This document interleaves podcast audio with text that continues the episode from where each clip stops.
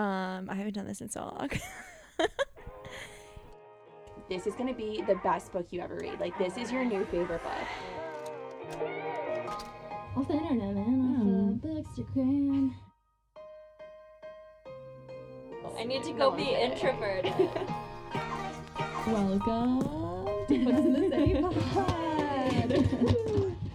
hey guys, welcome to Books in the City. I'm Kayla. I'm sorry. Oh, I don't have it open, obviously. I'm Libby. I'm Becky. I'm Emily. And we are four friends who like to talk about books, and that's what we're gonna do right now.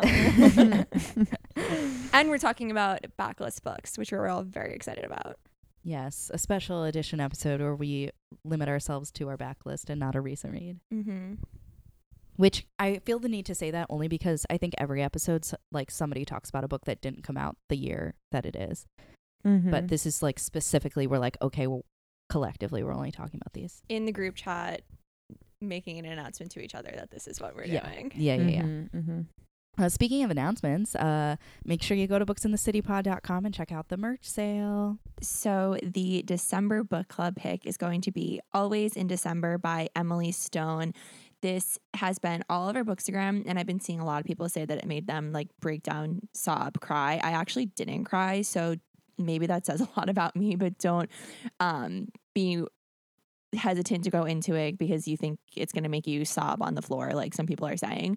It definitely is sad, but it is a love story around Christmas time and there's Christmas and holiday joy in it, but also this other side of the holidays that I think gets mentioned a lot like on Instagram, but no one really or at least I've never seen it fully explored where the holidays are hard for some people and sometimes it's hard to feel joy during this time and this book really explores that and i just found it to be very relatable and interesting and a really great conversation and i will be talking about it more on a future episode so stay tuned for that. Maybe i'll sway your mind if you're worried about reading um, a sad holiday book but i'm so excited about this one. I really enjoyed it. I was smiling like an idiot during most of it too so um, there's definitely the very cute like rom-com moments in there as well and we will be meeting to discuss it on monday december 27th at 8 p.m eastern time so if you've been waiting to join the fan club book club this is the perfect time and i can't wait to chat to you guys about it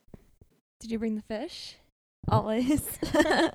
nice Today they want to know what does your dream house look like? This is interesting. I, f- I feel like there's too many answers for me for this because like I don't have one specific thing in my mind. I go through phases where I'm like, I want like the big like American dream, like white picket fence house in the suburbs, but and then I'm like, oh, I want like a townhouse in the city or whatever.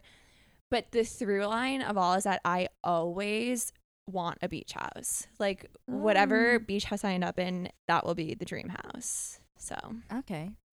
yeah, like just wake up and like see the ocean and like hear the Mhm. waves when you're going to sleep. Uh, a dream. I feel like right now in my stage of life, the dream would be like an apartment with an elevator and a doorman. and rent controlled. yeah, but like specifically like just like a nice new build.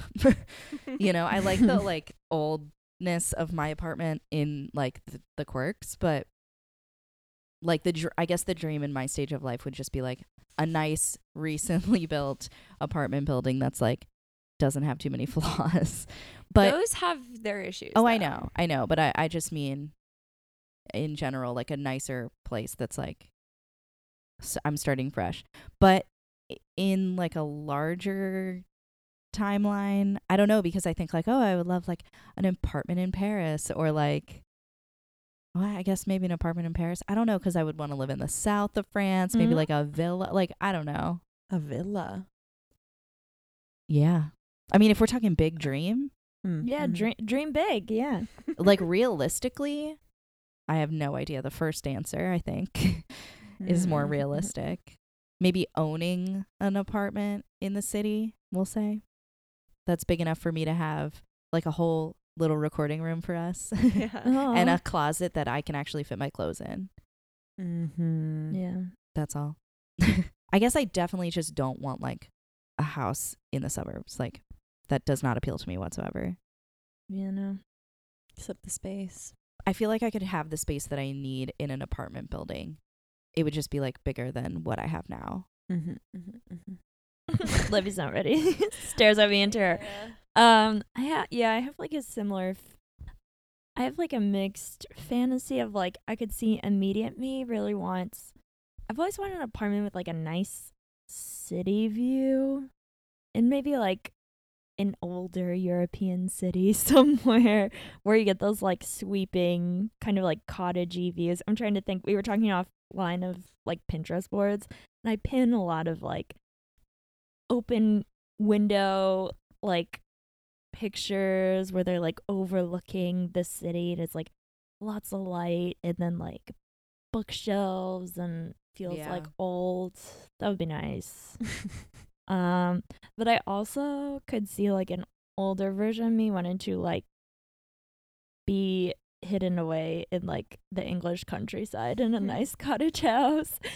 Uh I watched The Holiday and I was like that is Oh. a great The cottage. cottage. Yeah, Cameron Diaz. that.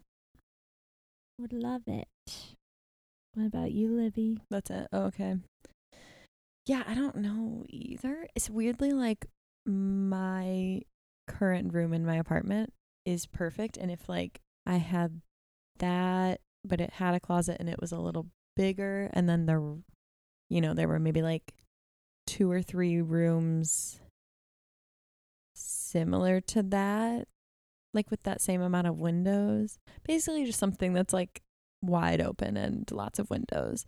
So I'm also picturing Dan Humphrey's family Oh, yeah. loft Oh, in yeah. Gossip Girl, but just maybe more windows, but just open windows. There were plenty of windows for uh, what's her face to climb through. That's so true. Oh yeah.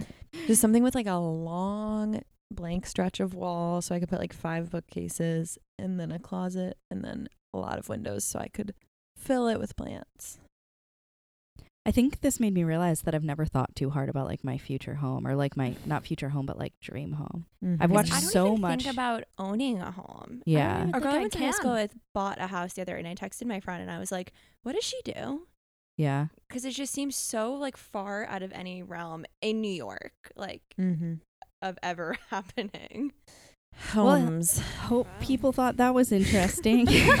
we all know what, what our future looks like. Bleak. Um, uh, should we talk about books? Yeah. Yeah. Kayla, you should go first.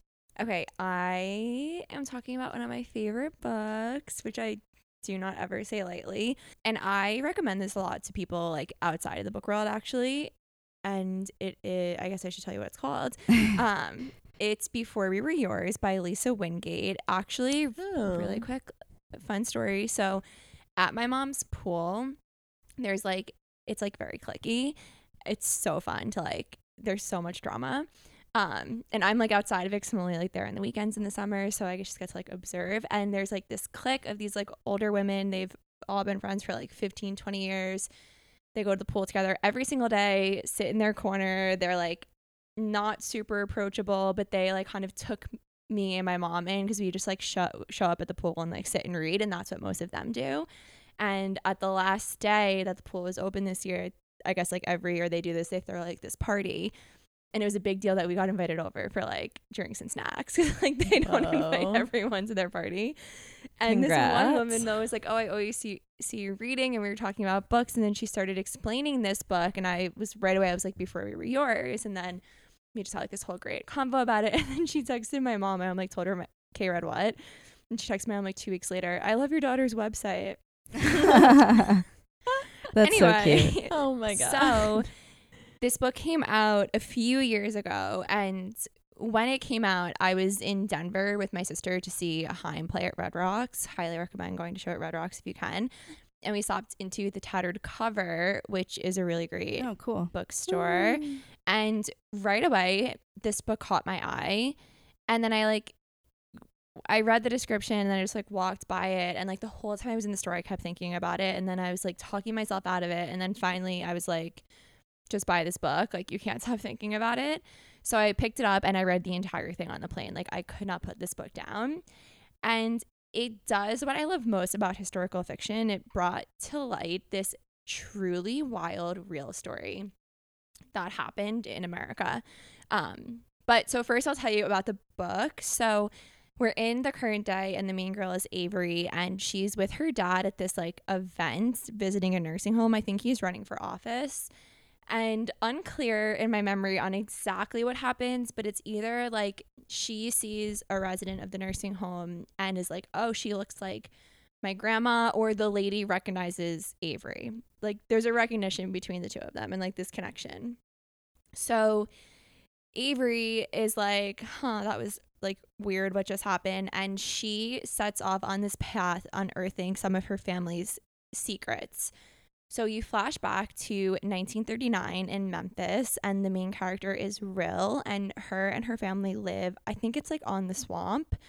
Um, I'm not, I don't know like the landscape that well of Tennessee, but their mom is pregnant and they live like on the water, I like just like in like a imply river you- boat or something. I You think. Is that imply on that the you know it a little bit. Maybe. I don't know. I don't know if there's swamps in Tennessee. It was like Splash Mountain vibes. Splash. oh yeah, Fine. cool. that place in Tennessee, right? Yeah. uh, so the the mom is there's like a bunch of siblings like the parents are like they live a very unconventional life on the water like they live in their boat. And they're like a very close knit family though and like the mom is like super loving whatever. She's pregnant and she goes to the hospital to give birth. And while the parents are at the hospital these strangers like board the boat and take the children and they're taken to the Tennessee Children's Home Society. And that is this orphanage where kids are mistreated, abused and in some cases they end up dying in their care. And they keep being promised that like that they'll get to go home soon. And Rill is like she's the oldest sibling, but I don't remember how old she was, but she was old enough to know that like something wasn't right. Like she's like she her goal is to just one keep her siblings together because they start like splitting them up and like obviously the younger ones are like more prized in an orphanage and then she's like why aren't my parents coming? Like she knows her parents wouldn't like willingly give them up. So they keep being promised that like the parents are going to come to get them soon but soon enough they start like being dressed up all of a sudden and like brought out for these wealthy people to like ch- to potentially adopt and the siblings end up getting split up. And Rill her whole storyline is like doing everything she can to like keep her siblings together and to like get back to their real family. So, this is something that actually happened in real life. Georgia Tann is this real life woman who is absolutely evil and she ran the Tennessee Children's Home Society and she would kidnap poor children from their front porches or in the hospital. They'd tell the mother that the baby died but the baby was actually alive and fine and they stole them. That's insane. and then they would basically sell them to wealthy families and like politicians were involved. Like this went on for a very very long time and this isn't even 100 years ago. Like it's like it's so horrible. And like a bunch of people in all the families were super wealthy and they were basically like paying for the kids. And like people in Hollywood adopted kids from her. Like there are some like famous actors that like I wasn't familiar with but like adopted kids from Georgia Tann and no one knew like the people adopting the kids had no idea that like they had families out there that were looking for them. And it's just like this horrible like part in history but the author also has this nonfiction i think it's it's called before and after and it's the firsthand accounts of these kids like later in their lives and it's so interesting because most of them admit that they ended up having a better life than they would have because they were from these like extremely poor families and all of a sudden they were like they grew up in a world of like wealth and privilege not all cases but Mm. like enough of them that like that's something that really stuck out with me.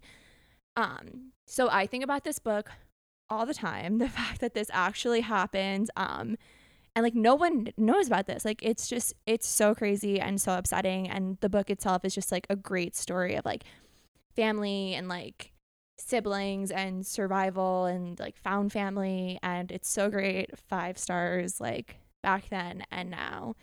And that is Before We Were Yours by Lisa Wingate. And I think I have to Google this, but I think she actually Georgia Tann like died before she could have been like brought to justice, Wow. which is fucked up. What? so she just Yeah. like saw an opportunity to exploit. It was like like selling kids on the black market pretty much, but like it was framed as this like the biggest orphanage. Like people would come from all over the country to get kids from her. Ugh, Yeah.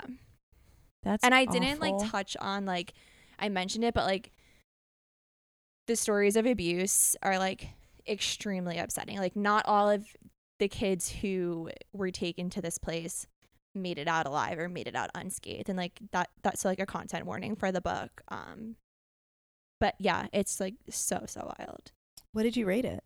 five stars And what was that?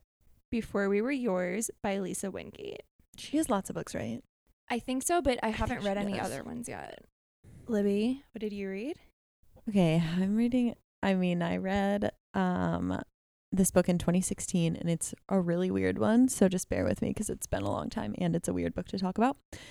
But I did love it and I'm going to do my best. So I'm talking about You Too Can Have a Body Like Mine by Alexandra Kleeman. Has anyone heard of this? Book? it sounds weirdly familiar. It came out in 2015 and this was her debut and it won awards and stuff and i feel like she became like a literary it like girl. She's like young and stylish and cool and like very smart and whatever but it's just like less accessible than she's not like sally rooney but it's interesting like her trajectory i guess. So i already said it's super weird. So the book is about these characters. Their names are a b and c. Oh.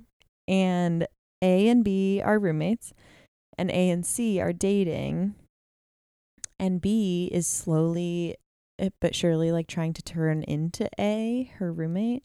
This sounds like a bad math problem. In and it's like gradually like sinister how B is trying to turn into A. Like she like at first just kind of like gets the same haircut as her and then like A notices that B is eating the same foods as her and then eventually it's like revealed that she's trying to sleep with C and like like Oh. A's boyfriend.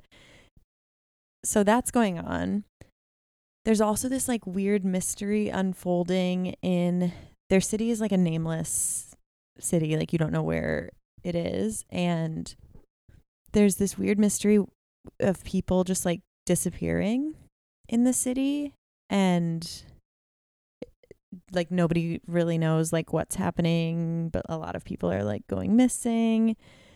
And there's something weird going on with the neighbors too. A notices the neighbors across the street like keeps uh, they keep dressing up as ghosts in like sheets and like Hmm. ghosting uh, in their house. I feel as you do. I feel insane talking about this. Um it's all very like surreal. And the other thing is A is kind of at a weird crossroads in her life where she's like feeling stuck or just like feeling like disconnected from everything, like her existence and stuff and she like watches a ton of TV for the commercials because there's this uh, in my mind it was like hostess, but there's this um company candy cakes and with two K like candy with a K, cakes with a K.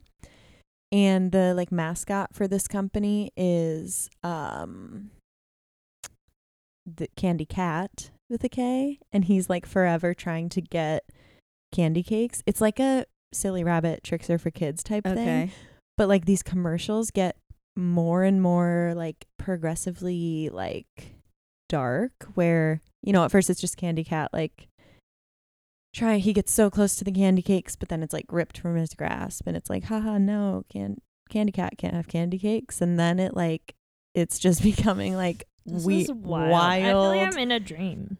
and that's sort of what it's like when you're reading it too and it, that can be fun or it can be kind of scary and it's like very unsettling like Hmm. everything, especially the Candy Cat stuff.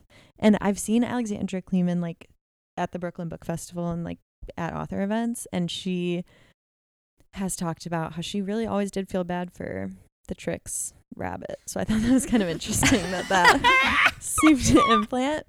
But basically, without giving like much away, it turns out there's this like whole cult s- thing operating in this town, and a sort of becomes involved. Maybe, maybe not. You have to read to find out.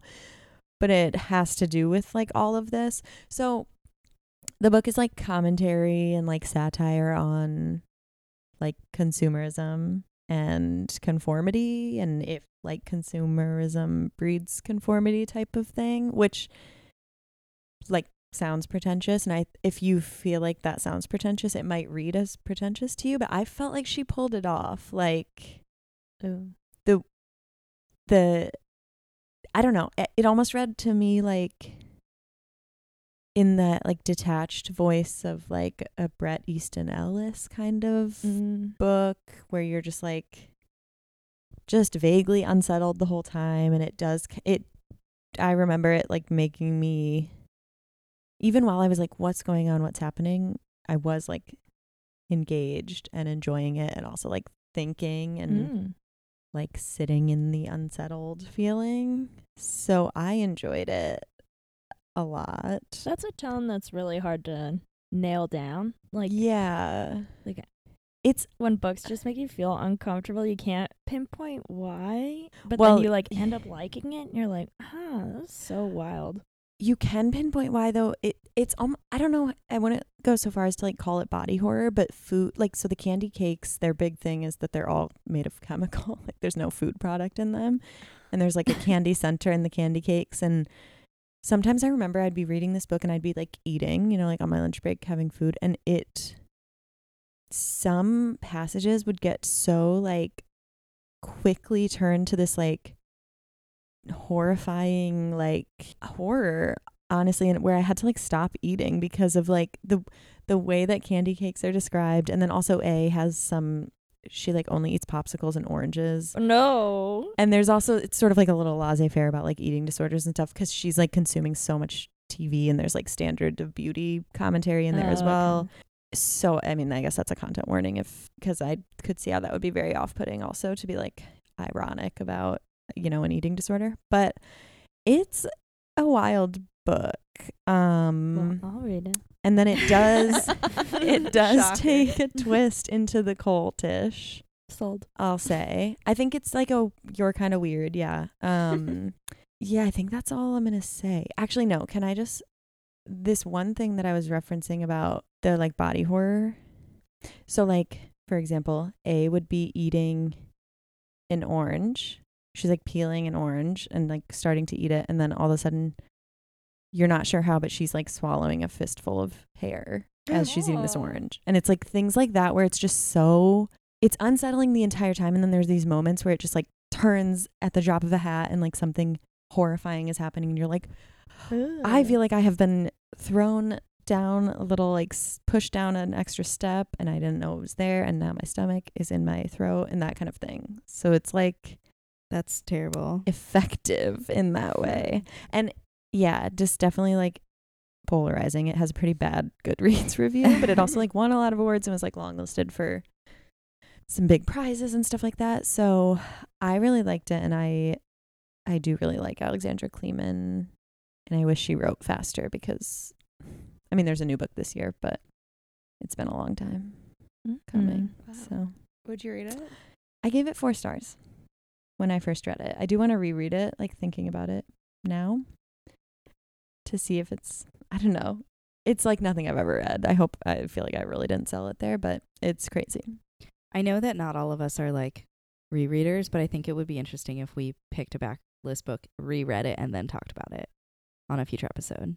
That would be. So that is You Too Can Have a Body Like Mine by Alexandra Kleeman. Becky, what did you read?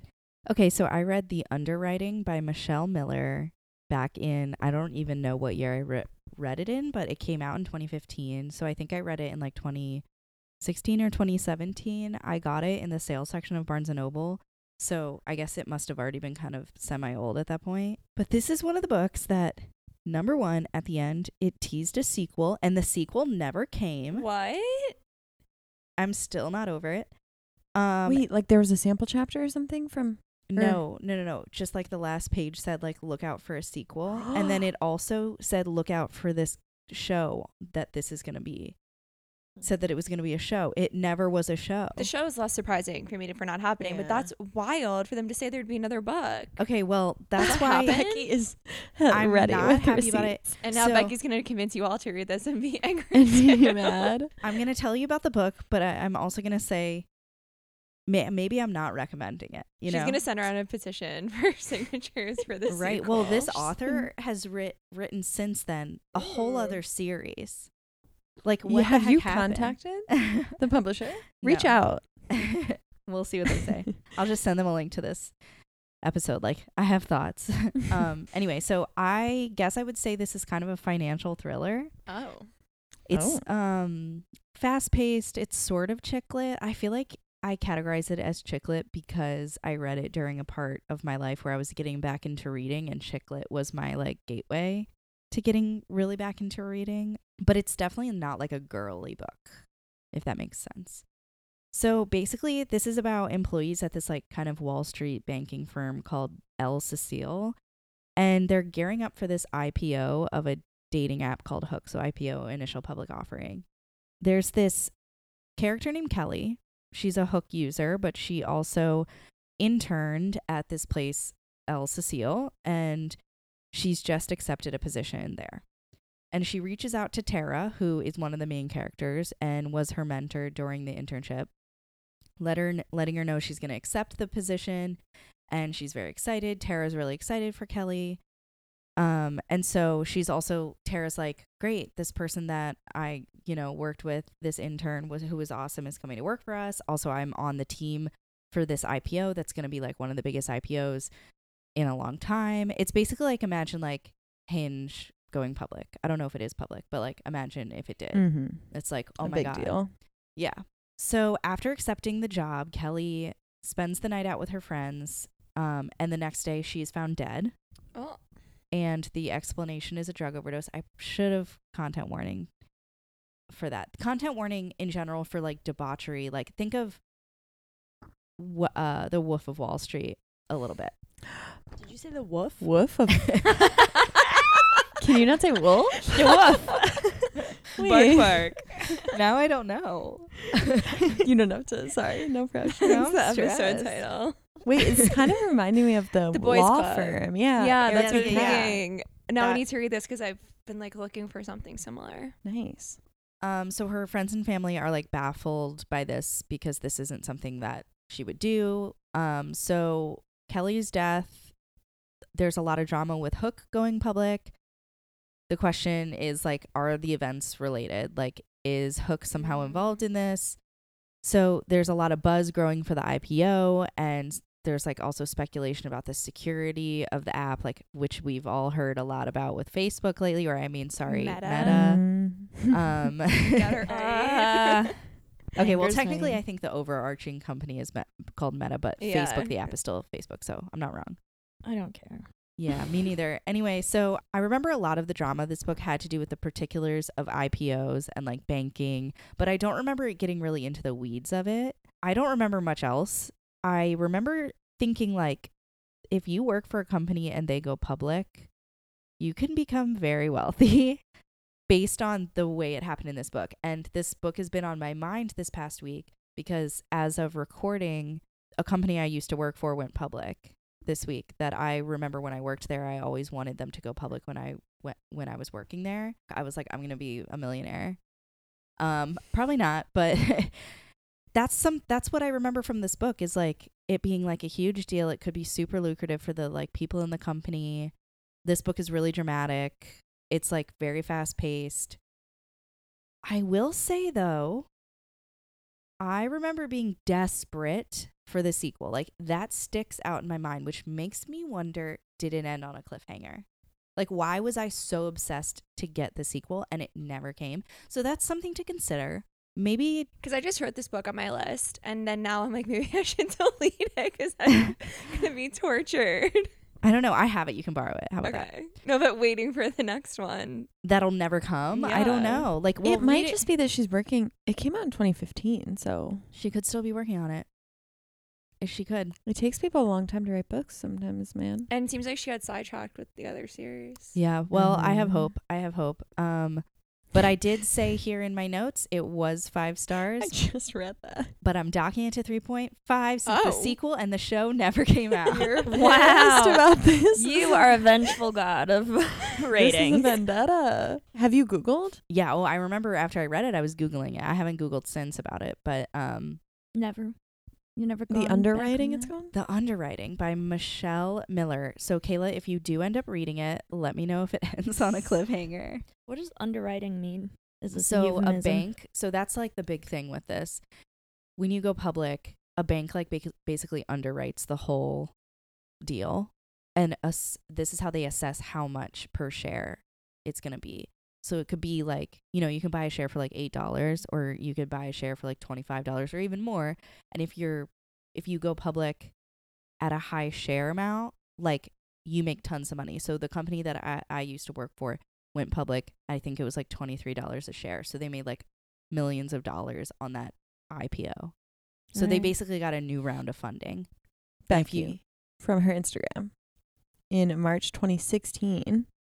The caption says, A year and a half, six cities, 2,000 discarded pages, four scrapped plot lines, 26 killed darlings, and six pounds gained from late night peanut butter pretzel binges.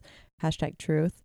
Later, there is at least a draft for the sequel to the underwriting, now off to make it readable, but not without huge thanks for all the moral support from so many incredible friends along the way. Okay, so that makes me even madder, right? Because that was So- 2016. Then the That's publishing house like- killed it. What was in this draft yeah, something that they just did?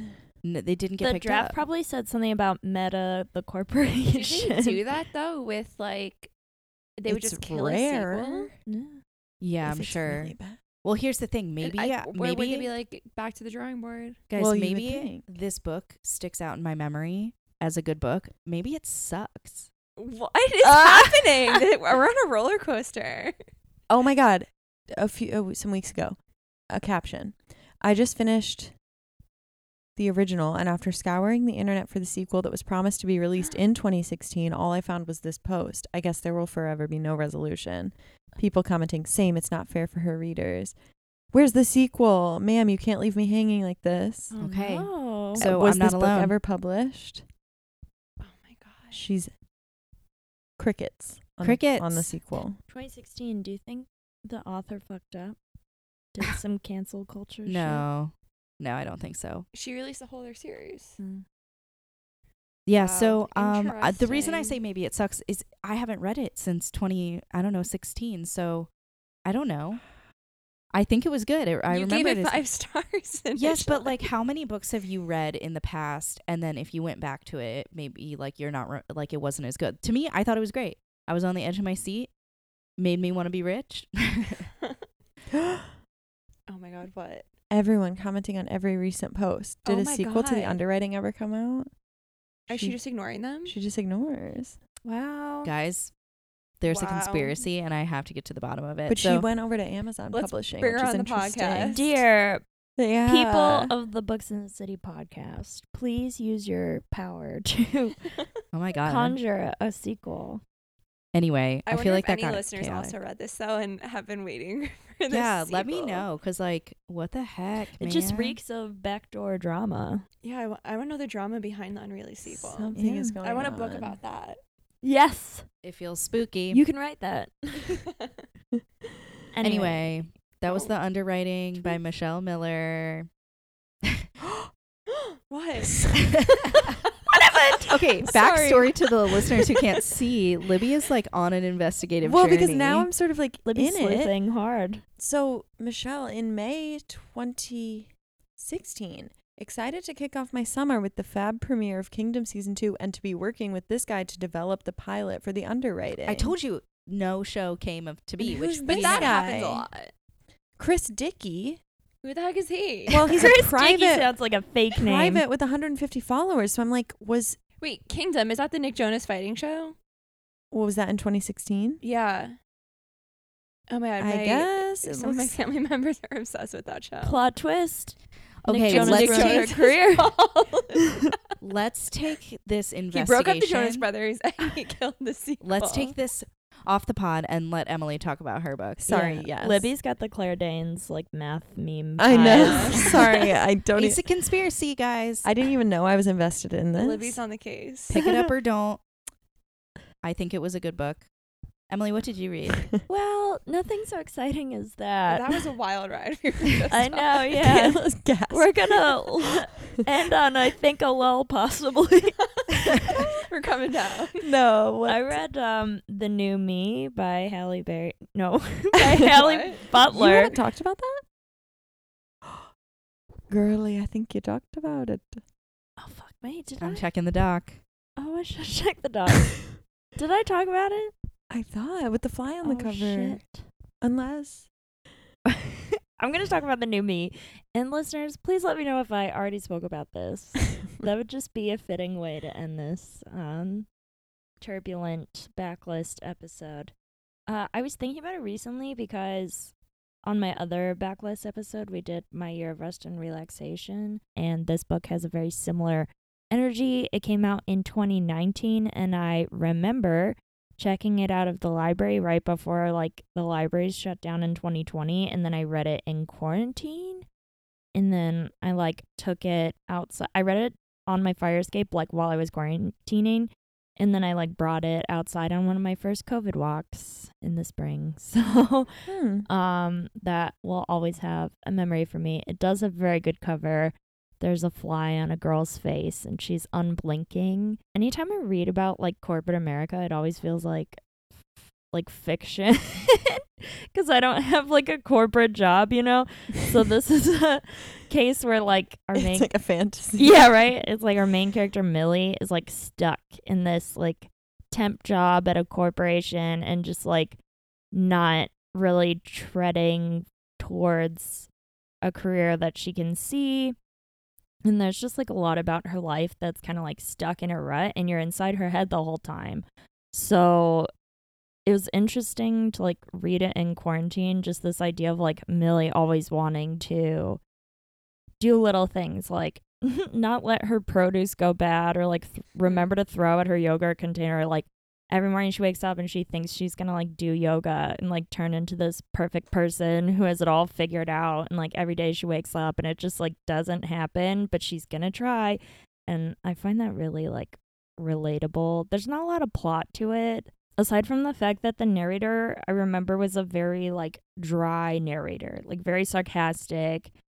It gave me kind of like office space vibes. Do you remember that movie Yeah. Mhm. with the man who wants to like set the building on fire. I feel like Millie would want that. Um and it was set in Chicago, which I remember and enjoyed because there was a lot of like model and descriptions of Chicago in its winter months, but like the back end, which would be like March, and it's always just like messy. Like there's so much salt on the ground, it ruins your shoes, and like everything is mushy and gray and not pretty. And like I felt that as a as a description. And I don't know, I just relate to that idea of like wanting to improve yourself, but not doing enough to like actually achieve it or whatever. I think that's very relatable. Like you have it in your head that you want to like achieve something by a certain age or whatever, you realize you're like your life is kind of like solidifying around you, you know, like there isn't so much like potential as a young person anymore. Like at a certain age,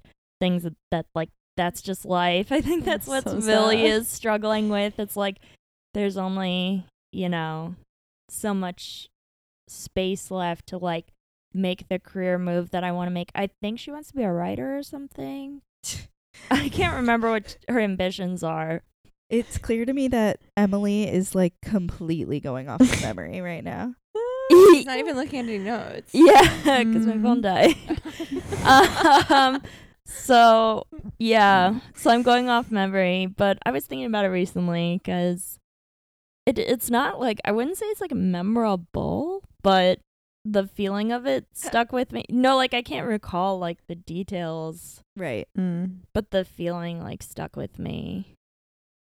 And the imagery of like the woman on the cover with the fly on her face. and she's like not blinking. Mm-hmm. She's just like sad. It's kind of a weird book as well, but and it's pretty short. I did enjoy it. Oh, and I was reading it when I was trying to make conversation with the person next to me on the fire escape, and then we that was like on the tails of a conversation where I learned their rent, and then therefore I moved because I learned I was overpaying. So in a way, this book changed my life. Wow. Whoa. So yeah, What'd you rate it? I think I gave it like a four star. Okay. Sweet. And uh, she's another book, um, Jillian, which I would like to read in the future. It's got a dog on the cover. Interesting. Yeah. What was this?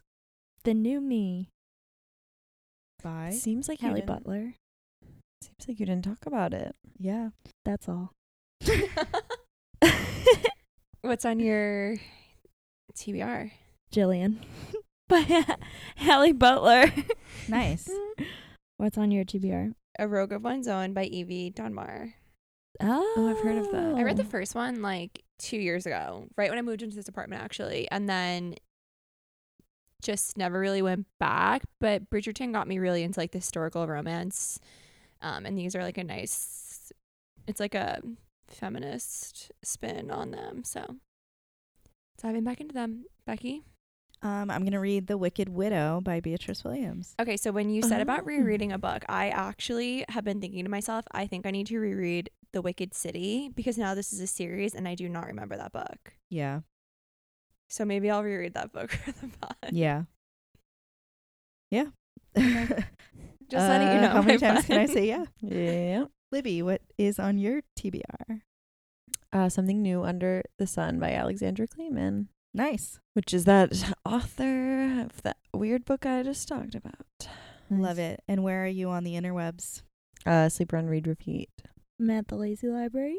I'm at Becky in the bookshelves. I am at K Red What, and you can find all of us at Books in the City Pod. Make sure you're following, subscribed, whatever it is you have to do on whatever podcast platform you're listening on. Leave us a nice rating and review, please. Follow us on Twitter at BATC Pod, like our Facebook page, Books in the City Podcast. Head to our website, booksinthecitypod.com, for all of the things like merch and fan club and book club and everything else. Thanks for listening. Thank you. I love you. Bye. Bye.